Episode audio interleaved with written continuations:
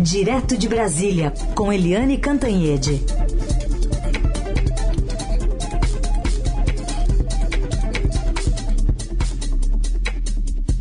Oi, Eliane, bom dia. Bom dia, Heisen, bom dia, ouvintes. Bom, o Diário Oficial confirma o que todo mundo terrivelmente já sabia, mesmo não sendo evangélico, que André Mendonça é o indicado do presidente Bolsonaro para o Supremo. É, na verdade, André Mendonça foi o favorito desde sempre, né?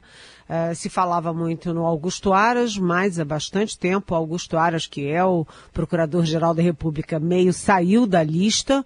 É, Falou-se também do Humberto Martins, que é ministro do Superior Tribunal de Justiça, STJ, que é ligado a Renan Calheiros, o relator é, da CPI da Covid lá no Senado, ou seja, acabou ficando André Mendonça ou André Mendonça. E é, o que se temia é que o presidente fizesse um cavalo de pau na última hora e apresentasse uma surpresa, porque às vezes ele faz isso. Mas não, ele não apresentou surpresa nenhuma e trabalhou o tempo inteiro com a hipótese de André Mendonça, que trabalhou firmemente pela candidatura dele, foi de gabinete em gabinete, é, como a gente disse aqui, até no gabinete do presidente da CPI, Omar Aziz, que é considerado persona não grata no Palácio do Planalto, ele foi.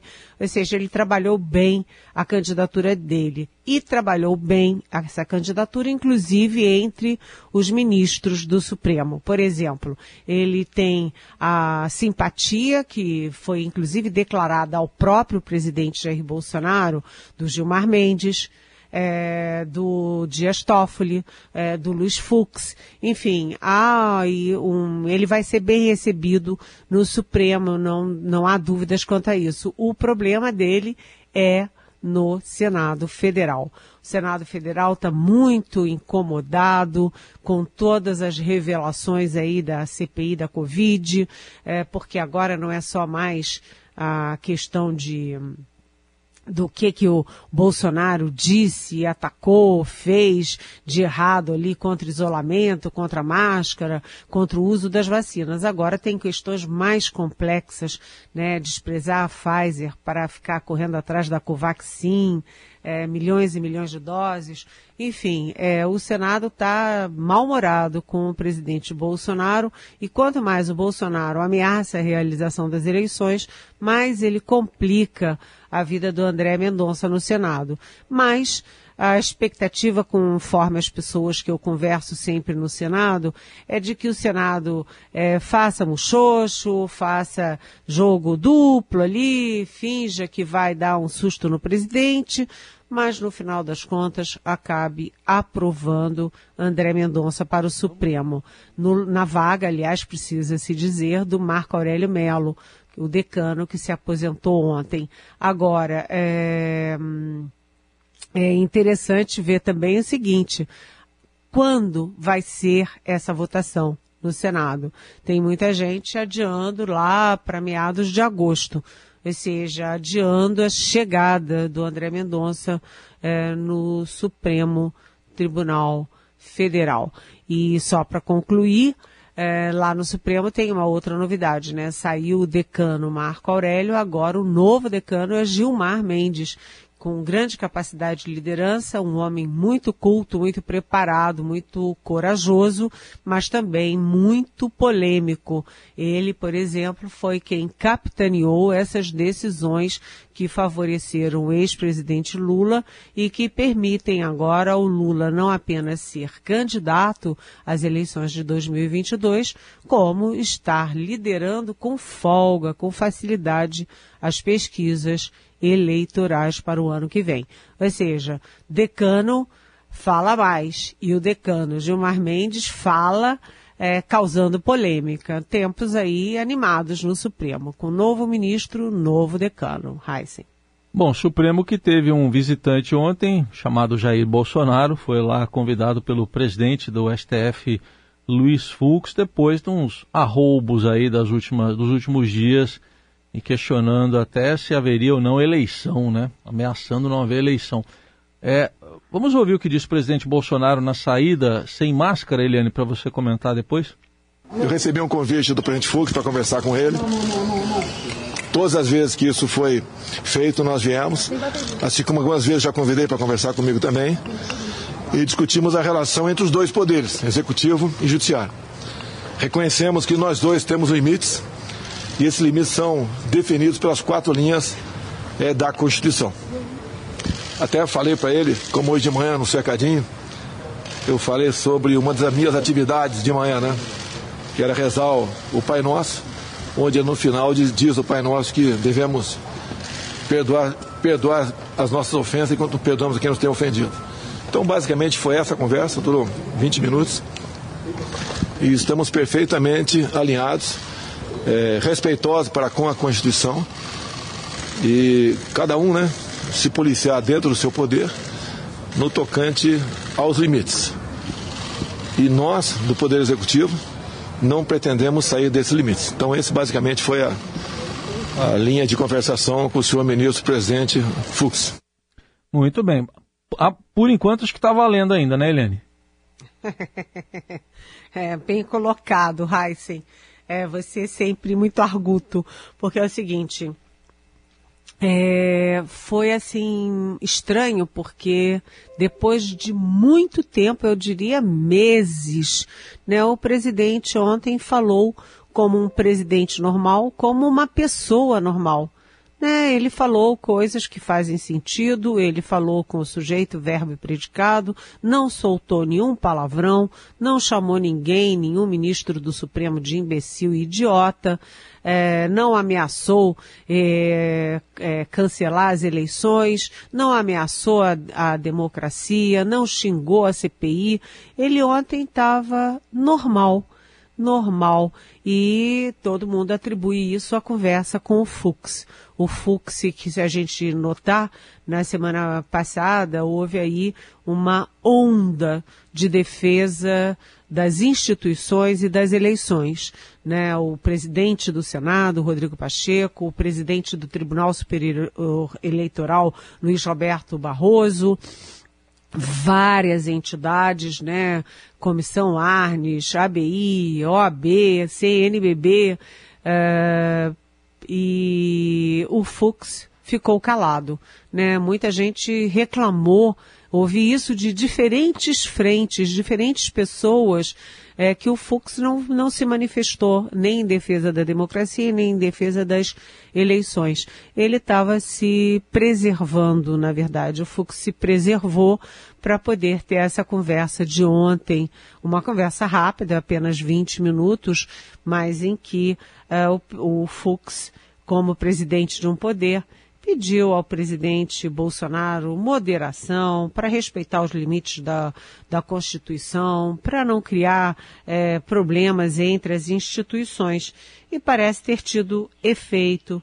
É, o Bolsonaro assumiu um tom de trégua, né? E, e enfim, falou como uma pessoa normal. Ele estava ontem fora de si porque o si do Bolsonaro não é exatamente o de ontem, é sempre belicoso, beligerante, e ontem ele não estava assim. Agora, a grande questão é a que você coloca, Heisen, e que Brasília inteira se coloca. Até quando vai isso? Porque o presidente Bolsonaro está no seu pior momento, nas pesquisas, é, com é, várias frentes de investigação. É, o mar não tapa peixe para o Bolsonaro, não, e, e enfim, é, ele quando fica assim, ele não tem limites. E ontem ele estava fora de si, eu repito, mas ele qualquer hora volta a ser si. Então vamos ver, vamos torcer para que ele desanuvie esse ambiente tão tão acirrado, tão degradado, mas é difícil confiar no Bolsonaro para isso, porque ele gosta de viver perigosamente, gosta de viver em guerra, gosta de atacar adversários reais ou imaginários. Pois é, tem todos esses detalhes aí para a gente acompanhar, próximas aparições ali no, no cercadinho para a gente acompanhar. Mas a, a situação do presidente, né, Eliane, como um todo, não é confortável, até porque ontem, oficialmente, a Polícia Federal cumpriu o dever de abrir inquérito para investigar a ação dele na negociação da vacina Covaxin, né? Pois é, é mais uma frente, né? O presidente Bolsonaro já tem duas investigações no Supremo Tribunal Federal.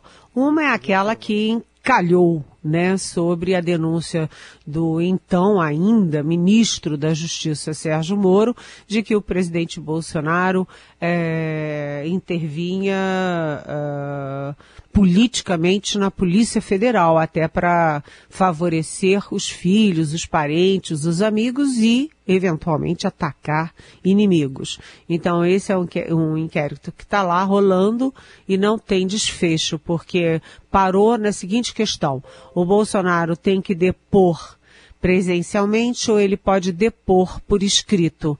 Né, o Supremo se dividiu quanto a isso e isso é, foi o pretexto para parar as investigações. Agora o presidente Bolsonaro tem outra investigação no Supremo que é, é sobre o crime de prevaricação no caso das vacinas, né? Porque os irmãos Luiz Miranda, que é deputado federal, e Luiz Ricardo Miranda, que é funcionário concursado e diretor de um, importações é, da, do Ministério da Saúde, foram ao presidente Bolsonaro num sábado na, no Palácio da Alvorada, ou seja, não foi nem no, no, no Planalto, foi no Alvorada, onde o presidente mora, e contaram para ele todas as pressões muito estranhas, muito esquisitas para a aquisição de milhões de doses da Covaxin, uma vacina que não é aprovada nem no país dela, que é a Índia,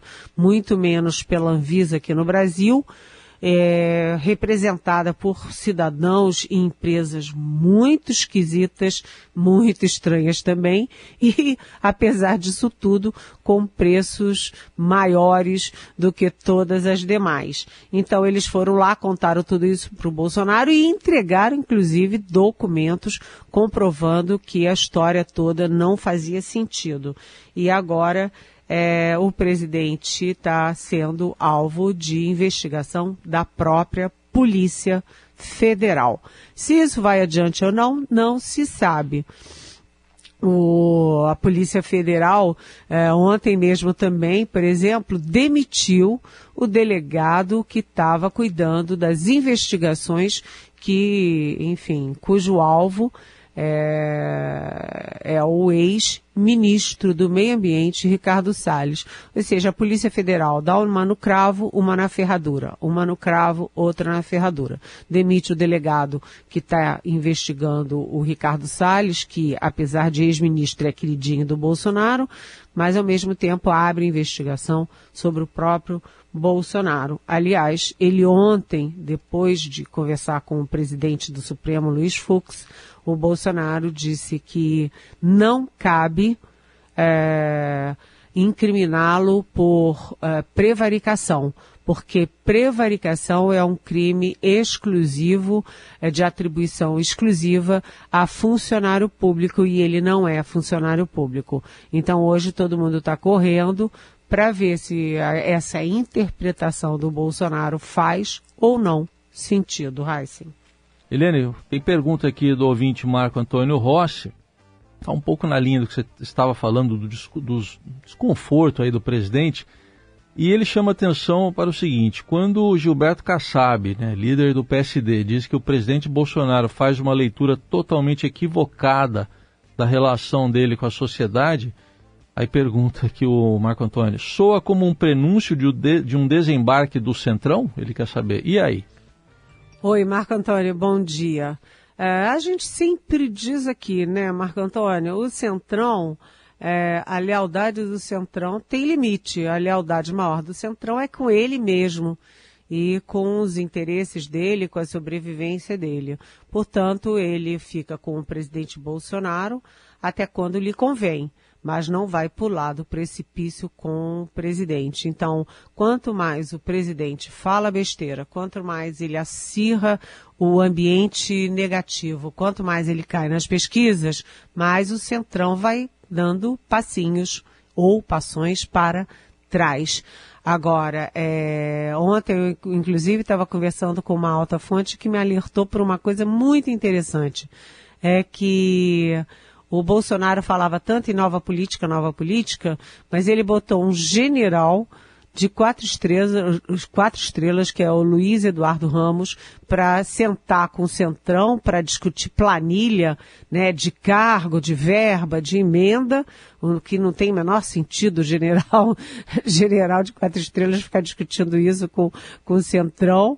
E não deu certo, porque o Bolsonaro paga mais caro do que os ex-presidentes e recebe menos porque o, o índice de é, lealdade do Centrão e do Congresso, tanto Câmara quanto Senado, nas votações de interesse do governo, é o índice abaixo dos governos anteriores. Mas o presidente pagou acima do que os antecessores. Mas no caso específico, Marco Antônio, do PSD, é, o Kassab já vem fazendo esse movimento há algum tempo um movimento de dizer, olha, esse camarada Bolsonaro, esse negócio aí está fazendo água, está afundando e nós não vamos afundar com ele. O Kassab é muito habilidoso, criou rapidamente o PSD. Você viu, né, que o presidente Bolsonaro, com a faca, o queijo e a caneta na mão, não conseguiu criar o partido dele. E o Kassab conseguiu rapidamente criar o partido dele. E esse partido está engrossando com aliados novos do Rio de Janeiro, de São Paulo e agora está é, de olho no presidente do Senado, Rodrigo Pacheco, que é do DEM de Minas e que está migrando para o PSD, inclusive com a possibilidade de ser é, candidato à presidência da República em 2022. Então, o Centrão vai ser mais devagar, mas o PSD do Kassab está rapidamente pulando do barco Bolsonaro, Marco Antônio. Uhum. Bom, e temos aqui outro assunto ainda, né, Eliane, que é uma outra frente contra as ameaças do presidente Bolsonaro, contra a realização das eleições, mas dê a notícia aqui, até a lista aqui de oito ex-procuradores gerais da República defendendo o sistema eleitoral brasileiro. É, isso é super importante, porque, sabe, não faz o menor sentido o presidente da República atacar a realização das eleições né, praticamente anunciar é, a não realização de eleições. Isso não faz o menor sentido, é uma ameaça à democracia, à Constituição. Ah, eleições são pilares da democracia em todos os lugares do mundo. Né? Então, a gente tem, uh, tem aí uh, os ex-procuradores gerais da República e um ex-procurador-geral eleitoral todos se unindo uh, para dizer, olha, basta, não dá. Não dá, não, não dá para brincar com eleições. É, eu achei que foi interessante que eles fizeram a assinatura de trás para frente, né? É, ou aliás, ao contrário, de frente para trás, porque começa a assinatura pela Raquel Dodge, né? E aí vai embora. Rodrigo Janot, é, Aristide Junqueira, da época do Fernando Henrique, e vai até Sepúlveda Pertence, por exemplo, e vai até lá muitos anos atrás, década de 70, se eu não me engano, ou 80, com Inocêncio Mártires Coelho. Ou seja, a lista foi, long, foi é, extensa e extensa inclusive no tempo. Os procuradores gerais da República e inclusive ex-procurador-geral é, eleitoral dizendo não, eleição é inegociável, é mais ou menos ou exatamente o que disse o presidente do Senado e o presidente do TSE e as instituições e entidades. Presidente Bolsonaro, pare de brincar com coisas que não são brincadeira. Eleições, por exemplo. Muito bem, importante esse, ressaltar isso. Há pouco aqui a gente conversou até com o vice-presidente da Câmara aqui, o deputado Marcelo Ramos, que ele considerou que é, houve um avanço em relação a isso, mas ele sabe que ele falou, Helene, que é um o presidente cria esse factoide aí do voto impresso para esconder a incapacidade dele de governar. Avaliação feita aí pelo deputado Marcelo Ramos agora há pouco que é do Centrão. Que é do Centrão, é do Viu, Marco Antônio? É do ele, PL, ele né? É, o Marcelo Ramos é do Centrão, mas ele é um bom parlamentar, um, ele é muito apropriado nas manifestações dele, e aí, ó, dizendo, ó, dando um puxão de orelha no presidente, né? Isso. Eliane, tivemos uma perda importante aí, né, para a política, para a diplomacia brasileira, né? Olha, é, você está falando do Paulo Tarso Flecha de Lima, né? Sim, isso. O embaixador Paulo Tarso Flecha de Lima, é, que nunca chegou a ser chanceler, era o sonho dele ser chanceler, nunca chegou a ser, mas ele foi um dos embaixadores mais importantes da história recente. O Paulo Tarso era um homem é, de resultados. Ele era um homem muito inteligente, brilhante, um homem de boa conversa, é, de, com certo magnetismo pessoal, casado com a Lúcia Flecha de Lima, que já morreu também. Ele era viúvo da Lúcia Flecha de Lima, que foi a embaixatriz das embaixatrizes, né? Amiga da, da Lady Di na Inglaterra. A, a, a Lúcia Flecha de Lima era um, um, espetáculo como embaixatriz, além de ser muito bonita, muito inteligente, muito desenvolta, fazia uma grande representação do Brasil no exterior. E o Paulo de Tarso, além de todas essas qualidades, ele tinha uma especial é que ele era um homem de resultados, um homem que cuidou de economia, de comércio, dos interesses brasileiros e quando se aposentou voltou a morar no país dele, com os filhos dele, com a mulher dele, enfim, é, eu tinha muito respeito, muita admiração pelo embaixador Paulo Tasso, aliás, como Brasília inteira. Muito bem. Agora, 9h26.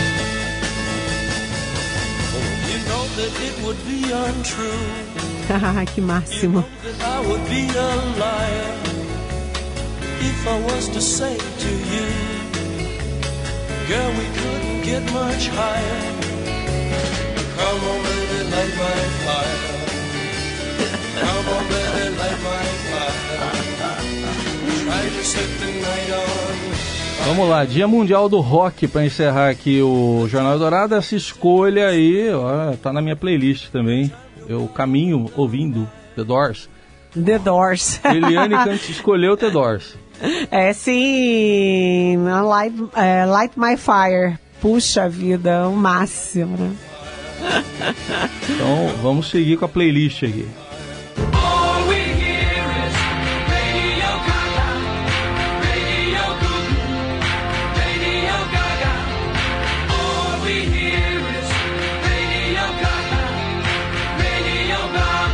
Uma música que é uma homenagem ao rádio, né? uma grande homenagem ao rádio. Agora, aviso aos ouvintes: não fui eu que escolhi. Todo mundo acha que. Eu cheguei aqui, Liane, tinha uma reserva de mercado para mim. Os caras, eles não queriam escolher o Queen porque achavam que eu ia escolher. Eu falei: não, escolham vocês aí, fiquem à vontade. Essa escolha foi do Moacir Biasi. Eu choro tanto.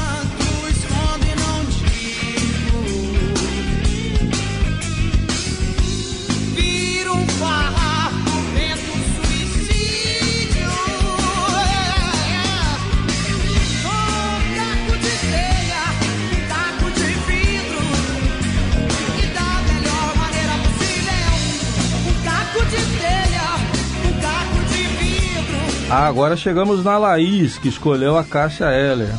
Farrapo. Muito bem escolhido. Sim, também.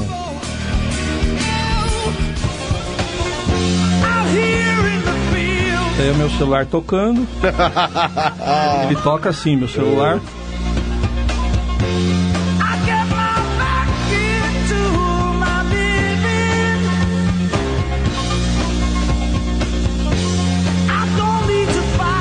Roger Daltrey puxando aí o The Who com o Pete Townshend na, na guitarra, né? Com aquele movimento de braço todo, né? Bob O'Reilly. Vamos mudar pro Nelson Volker.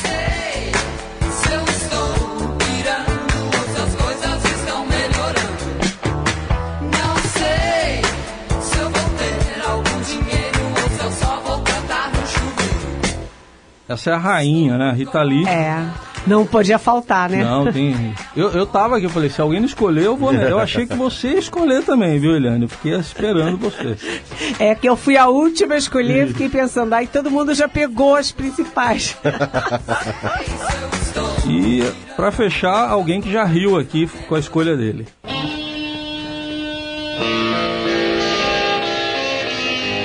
É do começo mesmo, assim? Ô, louco. Já descobriu, Heisen? Já, mas eu tenho a lista, mas eu já conheci o, o, os, os, filhos dos Beatles, dá pra chamar assim ou Ah, força a barra, né?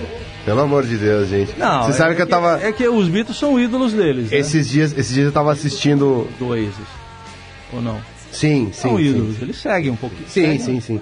Não, mas calma, calma. Tá. Esse dia eu tava assistindo a Eurocopa e aí o Gustavo Villani tava passando o jogo da Itália, o Gustavo Villani virou e falou assim: falou pra Ana Thaís Matos, falou assim: ah, o Buffon, quem é melhor, Buffon ou Donnarumma? A Thaís virou pra ele e falou assim: a gente não precisa dessa, Não, dessa não precisa. polêmica. Não, não precisa eu vou repetir aqui, Ana Thaís. Não, mas eu não perguntei se é, se é pior, se é melhor. É que eles se inspiram, vamos dizer assim, eles se Não, inspiram. como muita gente, né? É. Como muita gente. Tem muita coisa. Eu escolhi o Aces aí por muitas coisas, inclusive. Por, por ter toda essa carga de sentido desse Rock 60, né? Do, dos Beatles, dos Stones, do Kinks.